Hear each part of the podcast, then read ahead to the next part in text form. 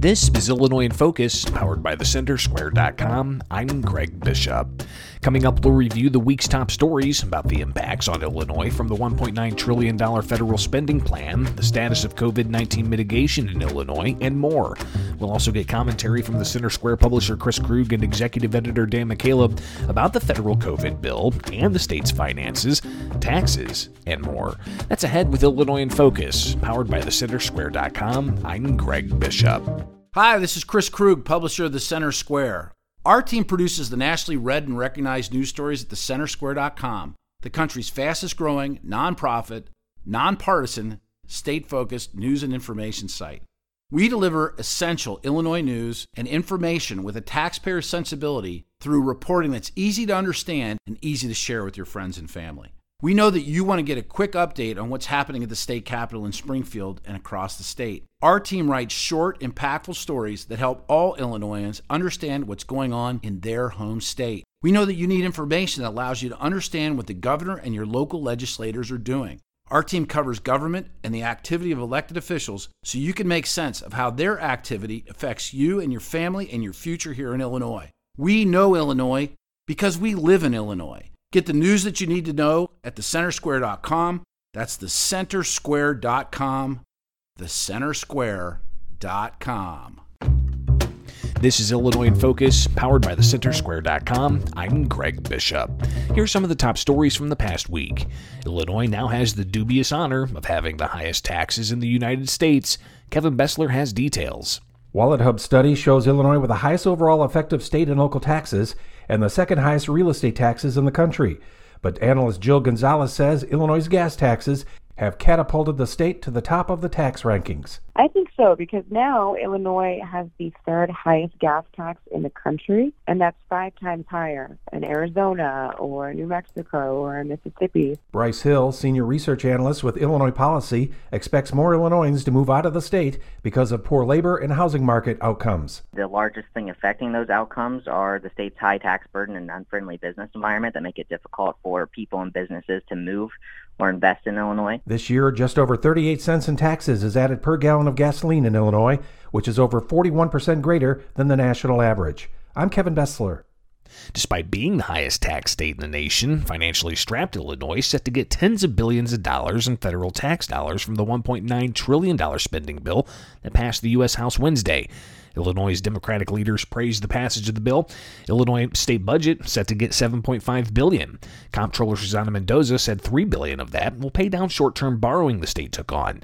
During an Illinois House hearing Wednesday, Governor J.B. Pritzker's budget director Alexis Sturm said that they'll be evaluating how to spend the money, but some of it would be for infrastructure. They do mention water, sewer, and broadband specifically. So those do align with some of the projects that um, that we have appropriations for in our budget. Taylorville Republican U.S. Representative Rodney Davis voted against the bill. He said the federal dollars the state's budget has few restrictions and will encourage the governor and state house Democrats to quote again kick the can on tough budget decisions that need to be made to address the state's longstanding fiscal problems.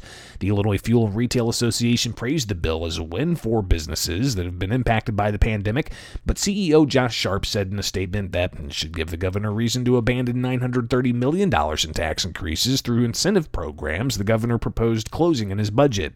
Illinois Restaurant Association President Sam Toia praised passage of the bill that frees up $28.6 billion in grants for restaurants across the country. We have a long road ahead to recovery, as 124,000 food service jobs in Illinois were lost between March and December 2020 and 20% of our restaurants may still be unable to make it. For the past year, restaurants have been either prohibited from indoor dining or severely limited by Governor J.B. Pritzker's COVID 19 rules. The federal spending plan was signed into law by President Joe Biden Friday. The Illinois State Board of Education's made some changes to COVID 19 safety guidelines for schools. Kevin Bessler has more. In a statement, the ISBE said in person classroom instruction should be a priority over extracurricular activities, including sporting and school events, to minimize the transmission of the virus at school. Governor J.B. Pritzker says it will ultimately be up to school districts to work on the details. What we've done is let the school districts themselves look at what they have available in terms of safety within the school buildings so that they can determine how to safely bring more kids back into school. The board revised their social distancing recommendations for in person learning, which now can be as little as three feet for students and vaccinated staff. Symptom screenings for students on school grounds is no longer recommended. I'm Kevin Bessler. Illinois state lawmakers from both sides of the aisle continue to push Governor J.B. Pritzker to relax his unilateral COVID 19 restrictions. Democratic State Senator Sarah Feigenholtz wrote in Crain's Chicago Business and the governor gets high marks for managing the pandemic, but one year in, she said it's critical there's more clarity on how the state will open. Republican State Senator Terri Bryant said the governor's lack of clarity is hurting the state's businesses. It's been made very clear that some of the convention uh, venues uh, many of the restaurants, the hotel industry, of course, they're on their last breath. And it seems to be falling on deaf ears. Pritzker said phase five of his plan with no restrictions would come about with herd immunity. Bryant said there's been no clarity. He, he talks in circles. When he says he's looking for herd immunity, what does that mean? Springfield Mayor Jim Langfelder said restrictions should be lifted to help towns like Springfield, which relies on tourism and conventions. We're seeing cancellations already, and we're in competition with other states. But the impact here, I think, so far has been maybe $11 million uh, through the economy. Langfelder said he'd like to see a gradual reopening. As of right now, phase four of the governor's plan caps gatherings at 50 people. Bryant said the governor's lack of clarity has people moving on without him. We have reasonable people who live in Illinois. If the governor of our state were reasonable, if he were transparent, if he could show people a true plan, you might not have people going off on their own. The state's economy has been held back by the governor's consecutive orders over the past 12 months. Other states are opening their economies back up, while public health officials urge caution. Illinois legislative leaders are still unclear when they'll be able to start drawing lines for legislative boundaries, but they're discussing what they think is a fair map Every 10 years, the country redraws political boundaries based on the 10 year census. And while leaders agree there needs to be a fair map, the Illinois Senate President Don Harmon told the Paul Simon Public Policy Institute the goal is to ensure minority voters have their fair chance at their choice of a candidate. So, if we come up with a structure where more people's voices are heard, where more communities of interest are at the table, uh, the map will not only be fair, but I, I am comfortable with the outcome as a partisan matter when more people vote. Senate Minority Leader Dan McConchie defined fairness that he said has majority support among voters. Well, it's uh, fundamental that people be able to choose their own elected representatives instead of their elected representatives choosing them through gerrymandered maps. House Minority Leader Jim Durkin said he welcomes the House Speaker Chris Welch and Governor J.B. Pritzker want a fair map. And both of them are are supporters of a uh, of something other than what we currently have, which is the victor go to the spoils to the victor go to the spoils. So uh, I'm going to uh, hold the governor and the speaker uh, to their words that they are uh, they want a fair map. Durkin said a fair map isn't gerrymandered to favor a political party. Welch told the Economic Club of Chicago the fair map highlights the state's diversity. Look at the Democratic caucus, for instance. Diversity is the strength of our caucus. If you look at a map and it doesn't reflect the diversity of this state, I don't know how anyone can call that a fair map. Census data from the map is expected in late September, but the release timeline's already been delayed twice. Even though the governor has called for K 12 funding to remain flat for the next fiscal year, the Illinois State Board of Education is asking for more.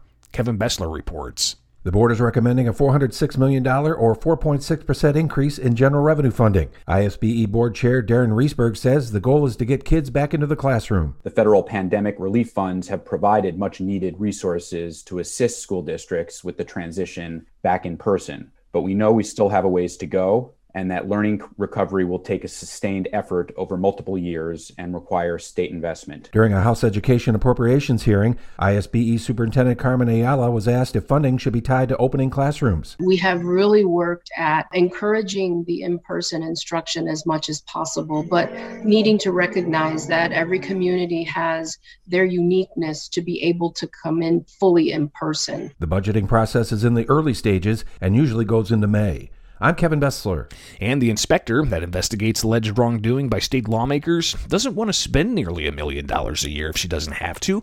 but she wants full funding just in case. The proposed budget for the Legislative Inspector General is $920,000.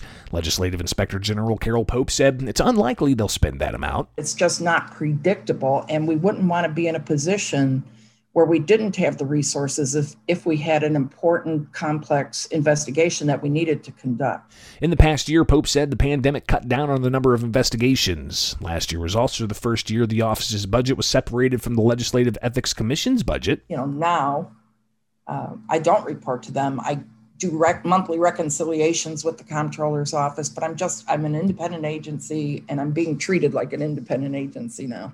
But while Pope doesn't report budget issues to the Legislative Ethics Commission, she does have to get permission to move forward with most investigations from the panel of lawmakers. If a major investigation were to arise and the office runs out of money, Pope said they'd have to return for supplemental appropriation to continue. But if it's not at the right time, that's right. I wouldn't have the funds to do the investigation. Pope wasn't familiar with such an instance in the office's 17 year history ever happening. A recent change to the Legislative Inspector General made it independent of the Legislative Ethics Commission, which has a separate proposed budget of $312,500.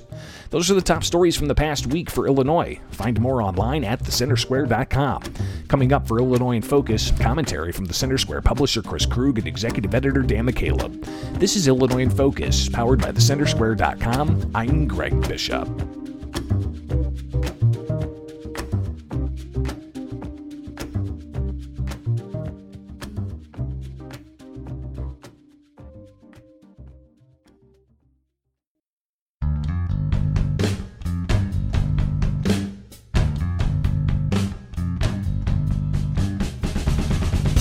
Hello, everyone, and welcome back to Illinois in Focus's Crosstalk segment.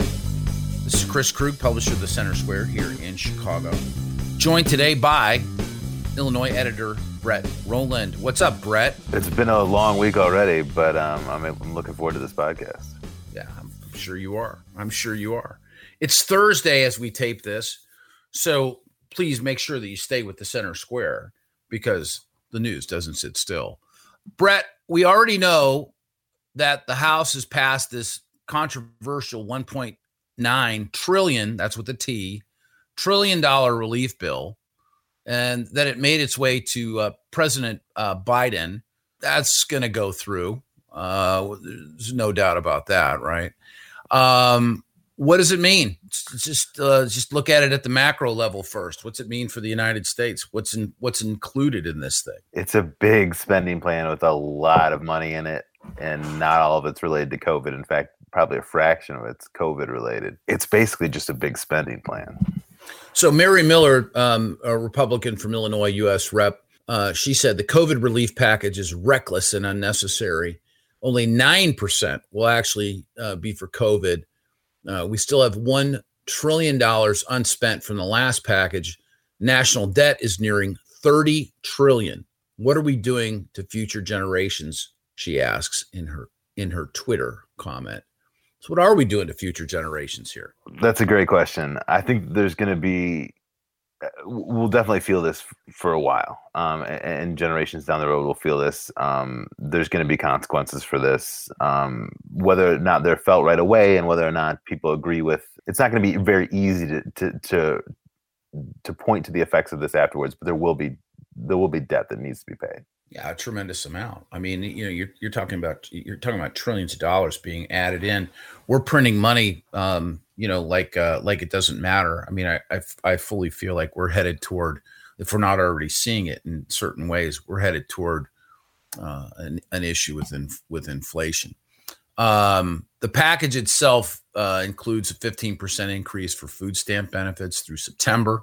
I think, though, that the most controversial aspect of this worth talking about, and we can lean into what this means to Illinois, is a $350 billion bailout for states, local governments, and Native American tribes.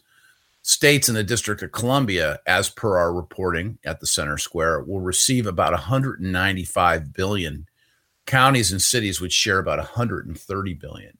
So let's bring that back to Illinois. What uh, what does this mean for Illinois? What's going to happen here? Well, what it really means is it's a short-term boost. Uh, it's going to keep Illinois on its feet for a little while, but it's not going to address any of the long-term structural issues we have here in the state. Um, so yes, this will plug some holes. This will make uh, the balance sheets look okay going into the maybe next year or two. But um, really, it's not fixing any of Illinois' long-term problems. We're stuck with the same problems we've always had. This is basically a band-aid.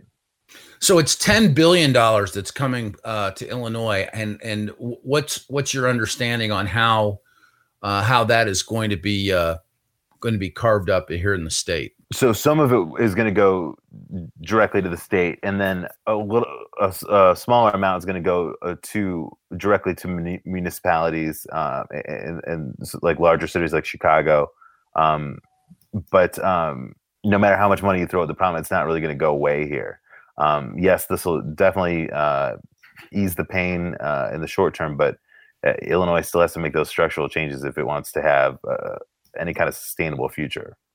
So, um, my understanding is that that it's you know it's seven and a half billion for state governments, and actually five and a half billion for Illinois local governments. So it's really more like thirteen billion dollars. Uh, I mean, what's the, the, what's the discrepancy there? There's a three billion dollar uh, gap between um, you know what's what's being reported and what's being expected. The uh, uh, because House Speaker uh, Emanuel Chris Welch is uh, is suggesting that there's maybe 13 billion dollars in play here. Welch's number is correct. I think that should read more than. Okay, it's more than 10 billion. Well, 13 is absolutely more than 10. So so you know in that in that division uh, of this revenue that's that's coming in you know from federal taxpayers is 1.8 billion for the city of chicago alone. What are they planning on doing with that money? So what what we've heard so far is that officials are saying they're still evaluating their options. So this money you know well it looked for for weeks like this was going to happen. Now that it's finally happened um, and it looks like biden's going to sign it um, I, I, don't think they've fully spent this money yet. So I think they're still in the process of, of crafting their spending plans based on what's coming in now. Um, I'm, I'm, sure the state will use some to pay back that short-term debt. Um, uh, Chicago's got its own budget issues that they'll that they'll have to to deal with, but right now they don't have anything solid. Uh, we we haven't heard concrete plans yet.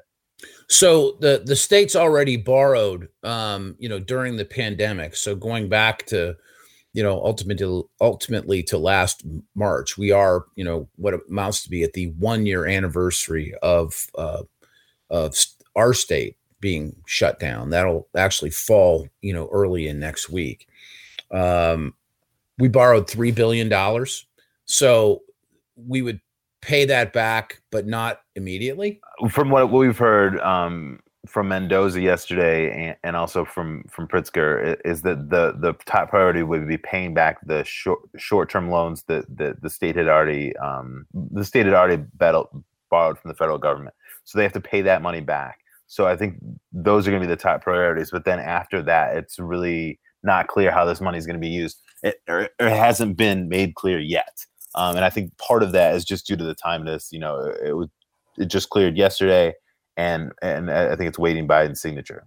So Illinois Comptroller Susana uh, Mendoza, who, who, you just referenced, uh, said on social media that that she and J.B. Pritzker, our governor, agreed that the federal dollars uh, the state is expected to receive should be prioritized to pay back recently borrowed federal funds, but that n- wouldn't necessarily happen uh, immediately. Um, that exchange, like coming in and then going right back out, um, and it is, you know, it is. We're talking about three three billion dollars. So, um, State Representative Mark Batinick, he's a Republican from Plainfield, you know, in the collar counties here uh, outside of Chicago, said that you know that was the prudent thing to do to pay it back. But he also said that that doesn't leave enough money to, to cover the backlog bills that the state has, which um, that is, you know, Susana Mendoza's uh, responsibility as comptroller is effectively to prioritize and pay bills. Uh, that backlog is $5.8 billion for vendor services at this point for, for, for business that's already been, that the state has already contracted with, you know, with, uh, um, in, you know, in mostly with the private sector. Yeah. And, and that the backlog of bills carries a fairly high um, interest penalty too. I mean, it can be up to twelve percent a year, if not higher. I, think it's about one percent a month. So um, both of our senators, our U.S. senators here in Illinois, are Democrats. Um, Majority Whip Dick Durbin and uh, our junior senator Tammy Duckworth both were praising uh, this uh, this the passage of this bill. You know, as it made its way through the House, um, and as I said earlier, this has not yet been signed uh, by Joe Biden. However, by the time that you hear it, very well may be signed. Um, why do Biden and Duckworth feel like this is a good thing? Well, certainly, you know, states and local governments have um, have budget issues. Uh, the COVID nineteen and the pandemic have have have really hurt uh, what what states were able to bring in. Um, you could all, you could also argue that that states and municipalities sort of hurt their own revenue when they put in really uh, tight restrictions, especially in Illinois and, and places like Chicago. So, so those have definitely resulted in less revenue. Now, um, I, th- I, think that everybody agrees that, that there should be something uh, that's done to, I guess, ease this pain at least in the short term. But um, you know, as as we talked about earlier, not all of this money is going to, to fix budget holes or or to, to to deal with pandemic relief. I mean, there's a lot of uh, pork barrel spending in there. Yeah. But I, I believe that the, the center square has also reported, you know, within the last uh, couple of weeks that there are a number of states around the country that actually have a budget surplus. Illinois does not have a budget surplus. Illinois has a budget deficit. So, I mean, it's almost as if, you know, we're the, the federal government is rewarding um, the poor fiscal management of the state of Illinois. Um, but this is exactly what, you know, Governor J.B. Pritzker was, was banking on when uh, when he put forth his 21-22 budget is it not yes um, he, he, got uh, burned the year before when he proposed a budget that was based on um, sort of you know magical thinking ar- around federal bailouts and then also the progressive income tax but th- this looks like the money is going to come through this time um, but again i think uh, as, as we've noted here it's yeah, it's going to help in the short term, but really this isn't this isn't any kind of long term fix. Mm-hmm. So you know, um, there wasn't uh, much of any activity, uh, hardly any activity at all, in the state legislature in January. Uh, there was almost none in February. Uh, the Illinois Senate um, uh, came back into session uh, this week, right on Tuesday. Yes, um, they've canceled Thursday already. Um, but they did. Um, they were holding more hearings. They're certainly more active this year than they were last year. Essentially, they took most of last year off, except to pass a budget, um, and now they're sort of getting back to the work of governing. Um, I think there's still some hoops. Uh, we heard a couple weeks ago they, they were they were they were just getting acquainted to using Zoom to do meetings. You know, skills that most of us learned how to how to do a year ago the lawmakers are still sort of catching up on that. So they're mm-hmm. just getting down to the business of governments now. Governance now. They've essentially let JB run the show uh, for the last year. So it'll be interesting to see what they do. But I, I, there'll definitely be some hiccups here. Um, but the fact that I guess that they're doing the job that they're paid to do is something. Senate President Don Harmon, a Democrat from Oak Park, just outside of the city limits, uh, in Cook County told the Paul Simon Public Policy Institute Monday that because voters rejected the, the proposed progressive income tax uh, on higher earners in the state, and that measure uh, failed uh, miserably, that a day of reckoning is is here. And he said, and I'll quote, the only alternative I can think of is to start cutting some of those government services to figure out what tolerance people have for giving up some of those things they assumed were always going to happen. What do you think he's talking about, Brett? Uh, I think that's a lot of hot air, Chris. Um, when I see a bill with his name on it proposing cuts, then I'll start to think that maybe he's serious. But right now, I think that, that that's just talk. So the cuts in services, um, or just cuts cuts in general, that that was a driving force with regard to uh, Illinois' uh, budget issues over the past year. Um, as we've investigated this, you know, on an ongoing basis at the center square, uh, we found no cuts, no purposeful cuts within state government. Um, Governor J.B. Pritzker said many, many, many times over the past year while he was uh, having his uh, daily COVID briefings, and then in the in the sporadic briefings that he's given since then, that he inherited a hollowed out government. I'm not sure how many times he said that. Blamed it on former Governor Bruce Rauner, um, who frankly was handcuffed for for four years in the job and, and really didn't didn't. I'm not sure that Bruce Rauner hollowed out much of anything. Um, so uh, where does this go? Uh, Senate Minority Leader Dan McConchie says that the, the focus should be on pushing for uh, pension reform, which is, as you know, we talk about on this show, I think pretty much weekly.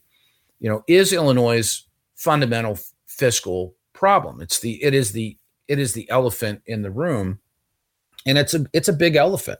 I mean, twenty five cents of every dollar that Illinoisans send downstate um, winds up going to uh, pay for somebody's pension. Um, what is McConchie going to be able to do, or what is he going to attempt to do uh, from the minority position uh, as the session rolls along? I think that's a great question. We're going to have to see what the Republicans are able to do. Um, as a as a group, they just don't have the numbers to block anything. They may be able to influence some decisions. Um, they may be able to to work on some smaller issues. But but I would I would be surprised if they were uh, able to tackle big issues like pension reform um, especially this year. Uh, it just doesn't seem like it's in the cards to me. Um, mm. If they pick up more seats and, and, get a little more power, maybe. But uh, right now, it really it, the Democrats are in control here. Yeah. So, and, and you know, uh, from the standpoint of borrowing, I mean, Illinois has done nothing to improve its situation. It's just to toss this factoid out. Fitch came out with its most recent um, credit rating book and uh, it maintained Illinois a, a, notch above junk status at BBB minus, um, which is notab- notably lower, as we reported at the Center Square, uh, than other states. I mean, it's it's uh, my understanding is, is that it's not even close. Illinois is indeed the lowest, uh, has the lowest credit rating of all the states. All right, so let's. I'll tell you what. We're you know we're still talking about taxes. Um, one of the one of the eh, sort of things that's buried in the reality of um, of unemployment, you know, and certainly you know because of the mitigation uh, tech techniques and tactics that we employed, we we forced a lot of people in the private sector out of work, forced them over uh, onto unemployment. Um, these people are are now dealing with, and you know, we're running headlong into tax season um, you know, uh, business filers uh, should be filing in the next couple of days, March 15th.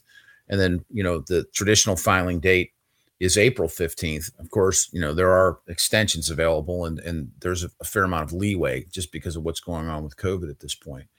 But um, what's what is specifically happening with regard to um, people dealing with uh, unemployment as a portion of their income? How is that working out? I know the Center Square wrote about that this week.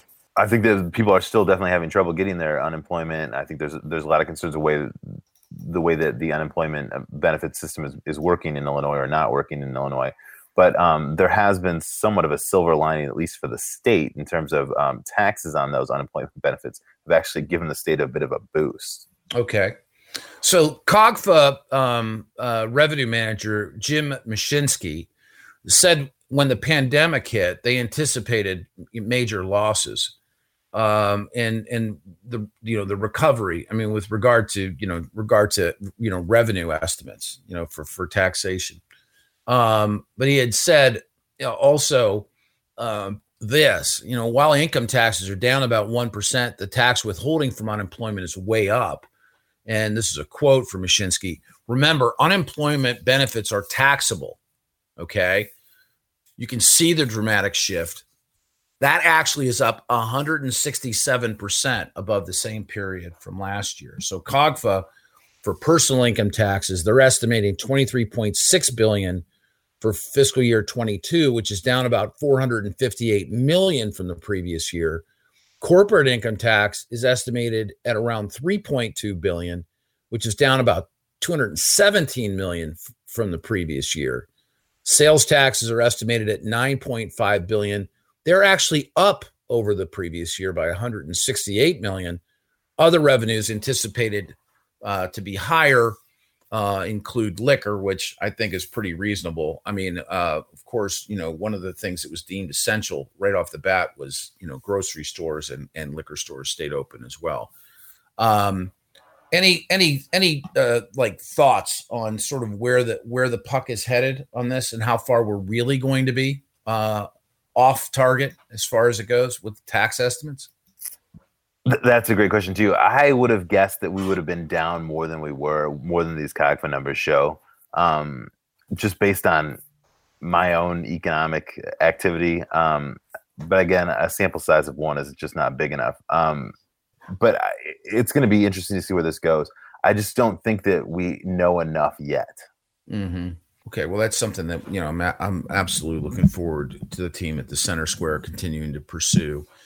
You know, as we look around the country, um, Illinois is beginning to, uh, I think, you know, reopen. I'm not going to get into what phase we're in because I have to be honest with you. I have no idea uh, what phase we're in, or, or and and and and I'm not even sure that that even matters at this point. You know, there's uh, there's been a a, a general uh, lack of of understanding around what people can and can't do, and I think that that's hurt businesses, primarily re- the restaurant industry.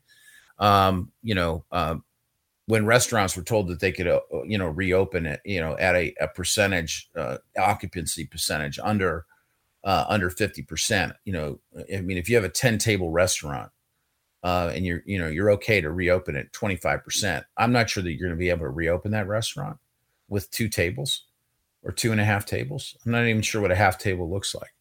Um, but um, Governor J.B. Pritzker continues to be pressured to do more sooner to lift COVID 19 restrictions here. We've already seen around the country, you know, certainly, you know, Texas got a lot of. Uh, um, a, a lot of praise from some and criticism from others for opening everything up. The uh, Texas Rangers baseball team uh, announced in the last couple of days that it fully intends to have uh, a capacity crowd uh, at its home opener when the baseball season begins uh, here in just a few weeks.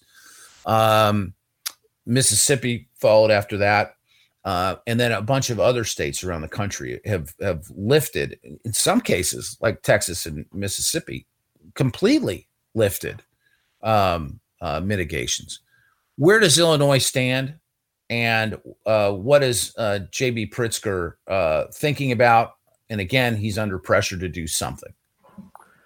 So he said yesterday that that his administration continues to review the data and sort of tweak um, the COVID nineteen restrictions and rules as it goes.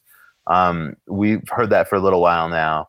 Um, he hasn't been super specific yet, um, so we'll, we'll kind of have to see where that goes. But but Illinois is not going to open up like Florida. It's not going to open up like like Texas or, or Mississippi. Uh, we can expect to have a mask mandate and, and, and a number of other COVID policies uh, f- for the immediate future, at the very least. Um, Mhm. it looks like summer may open up a, a bit more. Um, there were some hints the other day from uh, Chicago Mayor Lori Lightfoot that, that there could be uh, outdoor festivals and gatherings. Um, but uh, I mean, no, like things like the Air and Water Show and um, Taste of Chicago, those have not been funded. Mm-hmm. Well, um, well, simple question here: Why is it that that you know that some states are opening up and states like Illinois are not? That's a great question. I think some of it could, you you can you can say politics is part of it. Um, certainly, uh, Texas and Mississippi are red. Illinois is pretty solidly blue. Um, JB seems to be taking a, a more conservative or, or cautious approach towards reopening, uh, but he is facing pressure even from within his own party to, to at least make a plan for opening up. Um, yesterday, we saw um, uh, Terri Bryant f- uh, from Murphysboro uh, calling out the governor saying, "Hey, we really need a plan here." Um, uh, Sara Feigenholtz uh, in in Crain's was calling on the governor. He said she said you, know, did a great job, but we need sort of an action plan going forward. And I think that that's what we haven't seen from JB yet. All right. Elsewhere in Illinois, um, the Illinois Supreme Court is going to hear a case, and this is uh, upcoming, uh, about restoring FOID card privileges. So um, I think that anyone who has applied for a FOID card and gun sales, you know, have gone up dramatically in, in the past year. Ammunition sales have gone up dramatically in the last year the state of Illinois um, to to be in a gun store and to to touch merchandise, you literally have to have a FOID card. Um, it's a it's an additional obstructive uh, layer that the state of Illinois has had in place, I believe, since the 1960s. Um, what's going on with regard to this Illinois Supreme Court case? They're they're going to hear oral arguments about the second uh, Second Amendment rights that are that are that are being trampled upon by FOID, but what specifically? So I think that they did hear some of this um, on Wednesday, and I, they basically said they're going to take it under advisement. But uh, the, the, Supreme Court did. But this is a fairly narrow case about restoring rights to people um, who have been denied uh, mm-hmm. a FOID card. So because of COVID, the backlog. I mean, there are people that can't get a FOID card who are applying, you know, through the state system, uh, uh, the system that the state mandates. People are going through this process, trying to be good citizens, adhering to, to the state's uh, additional standard, can't get a FOID card. Right? right? I mean, that's the that's the nexus of this. Right, and I don't think that this case will address those bigger issues with the with the state's FOID card process. Um, there are separate lawsuits out there um, that could uh, force the issue on some of that, but this one won't do that. Um, th- this is more about restoring rights to people who have who have been denied cards, uh-huh. um, rather than just denied by um, bureaucracy or red tape, but but have actually been like said no. Okay. Okay. So th- this uh, this is given the narrowness of this case, I, I don't think we're going to see this crack wide open. Um, but there are other suits out there that could do that. Um, so so we'll have to see. Uh, I do think that there's gonna uh, that the the FOID card issue, the, specifically the backlog, um, is going to come to a boiling point at some point because I, I, just don't think that that can grow much longer and still be considered uh, even partially workable. Mm-hmm. So when I applied for my FOID card, which was you know well before the uh, the pandemic, um, I believe that my wait time was about uh, about 30 days. It's about a month. We're seeing people waiting uh, 13 or 14 months to get their FOID cards now. So yes. you have people that potentially applied for their FOID cards, say last January or February, went through the entire, you know, um, unknown of uh, of society during COVID, and there was a lot of weird behavior in COVID. I mean, murder rate in Chicago spiked gun crime in Chicago spiked. Um, it's an unsettling period of time. The state of Illinois has has effectively prevented um, a significant number of people from uh, being able to exercise their Second Amendment right. And that really doesn't sit well with a lot of people. Um, not not just um, uh, people that already own guns, but I think think uh, you know citizens who, who maybe just wanted to protect privacy or, or, or wanted an extra um, layer of safety. I think that that was frustrating for them. I know that lawmakers, uh, especially lawmakers downstate, have uh, been fielding complaints about this f- for years, um, and and it, th- those complaints only grew louder during COVID. Uh, so I think this is, Illinois is going to have to figure out a way forward with this. Um, you know, they can keep ignoring it for a while, uh, uh, but the lawsuits are stacking up. I think the pressure is mounting. There's got to be a, a better way to, to to get to either clear through some of the administrative red tape, make sure it's safely and effectively done, or uh, you know, as some people really want, to do away with the the FOID card law in, in entirely. Well, I mean, is this simple, uh, you know, just simple math, like more applications than people to process them, or is is is this worth exploring, you know, in a different way? I mean, is are are, are the are the are, are do you think that the, the state is purposefully slowing down the process by which people can get access to a FOID card, thereby keeping, you know, um, their ability to acquire uh, a, a gun and ammunition um, for some other reason. That's interesting. I, I mean, I think a 13 month cooling off period would be excessive, um, or, or um, but but I mean, I can see why people would think that uh, the, the process is is so um, so bog bogged down right now that that nothing's moving very fast at all. And, and it's part of it yes is the numbers. The numbers have gone up uh, a lot and and that puts additional strain on the system. But the system wasn't that smooth to begin with. There, mm-hmm. were, there were mm-hmm. problems with the system. And uh, and, and this uh, to some extent uh, permeates Illinois government where, where, things weren't that great before the pandemic. The, the government didn't move uh, swiftly or um, or, or adapt quickly to changes um, and we've seen that time and time and time again in Illinois. And now you're seeing like uh, an already somewhat uh, broken system is, is really being uh, pushed to the brink. Mm-hmm. Let me just uh, let me just uh, catch you up on something real quick. This is uh, um, from the Constitution of the United States. Let me catch you up on something, Brett. This is the Second Amendment of the Constitution of the United States. A well-regulated militia being necessary to the security of a free state the right of the people to keep and bear arms shall not be infringed. it's what it says. It's the Constitution of the United States. I, I agree with you. I think that Illinois has flouted it for a long a time. A 13, a 13 or 14 month um, uh, obstacle course to be able to to to to be a gun owner. Um, yeah, I think the best case scenario is look is around 70 days. So something's got to give. Yeah, I, in my in my view, it's 70 days too long. I accept the idea um, simply because uh, you know 30 days for for a background check. If the state wants to do that, it wants to take that long, I don't have a problem with that to ensure that guns get to the right people. Um, 30 days and 13 or 14 months, they're, they're very different periods of time. Um, it, you're literally talking about 10 times plus the amount of time that that, that you know that that would nor- that would normally be required, and I think that speaks to uh, an inefficient and ineffective uh, government. So, speaking of inefficient and ineffective government, so uh, we're we have a, a, a, a holiday coming up. I wouldn't necessarily call it, uh, you know, like a, a, like a holiday, like we're going to take time off or we're going to, you know, you're going to get a day off. So, Brett, I'd like to just apologize now that there will be no day off. Um, it's Sunshine Week. Uh, it starts on March 14th and it runs through the 20th.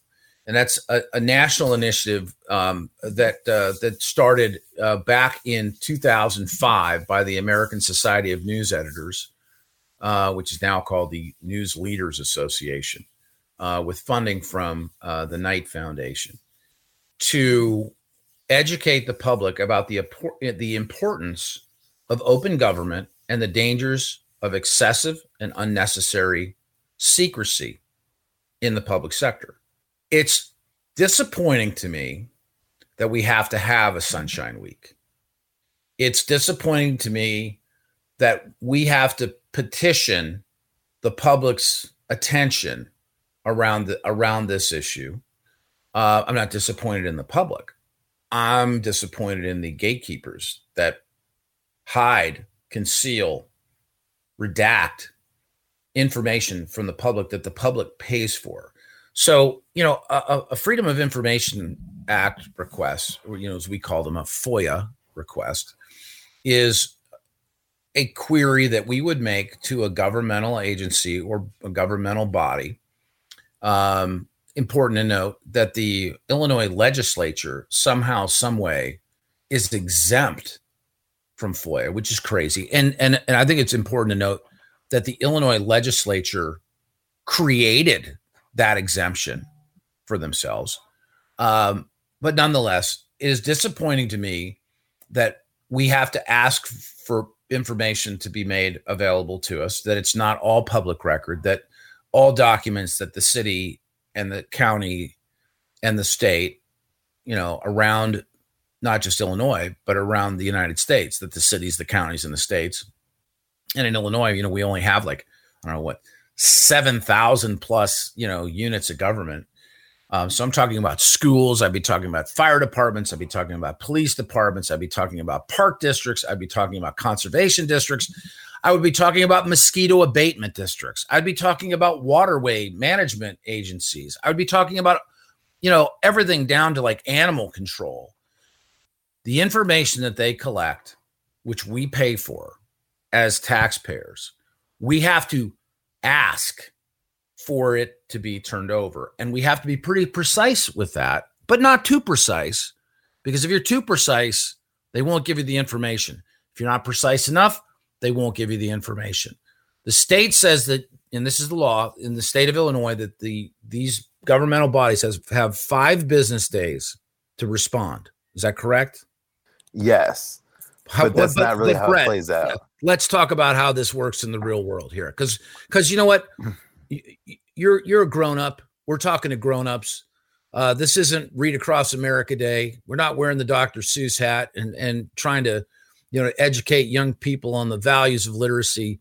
We're trying to just talk about something that's relevant with regard to public information and the access that the people have to it. How does this really work? In reality, it's uh, you you put in your request. Uh, you can be as precise as you want. Um, sometimes it, helps to be a little bit vague, um, but you have to. Uh, if you're too vague, um, you're going to get dumped on with thousands of pages of material you don't want, or, or that just obscures what you're looking for. Um, but there's always 10 days. So so you, get the first five, then they get a five day extension to tell you they don't have it, and then th- they may produce some documents, they may not. So s- submitting a FOIA request, uh, it's it, in theory, it seems like a great way to to hold um, public agencies uh, to make them accountable to the public for what they do, especially with things like spending money um, and how they've spent uh, public money. But um, really, there's just so many hurdles built in there, and there's so many um, exemptions, and uh, it can make uh, trying to get a specific piece of information from a governing body a, a nightmare. Um, so we do this uh, quite regularly.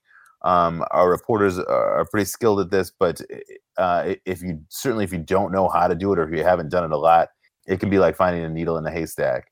Um, so, in terms of um, Illinois' openness, I'd say we've got a long way to go. We're nowhere near states like Florida, which have some real teeth in their laws. Um, in Illinois, it's uh, th- there's some protections, but but really just not a whole lot.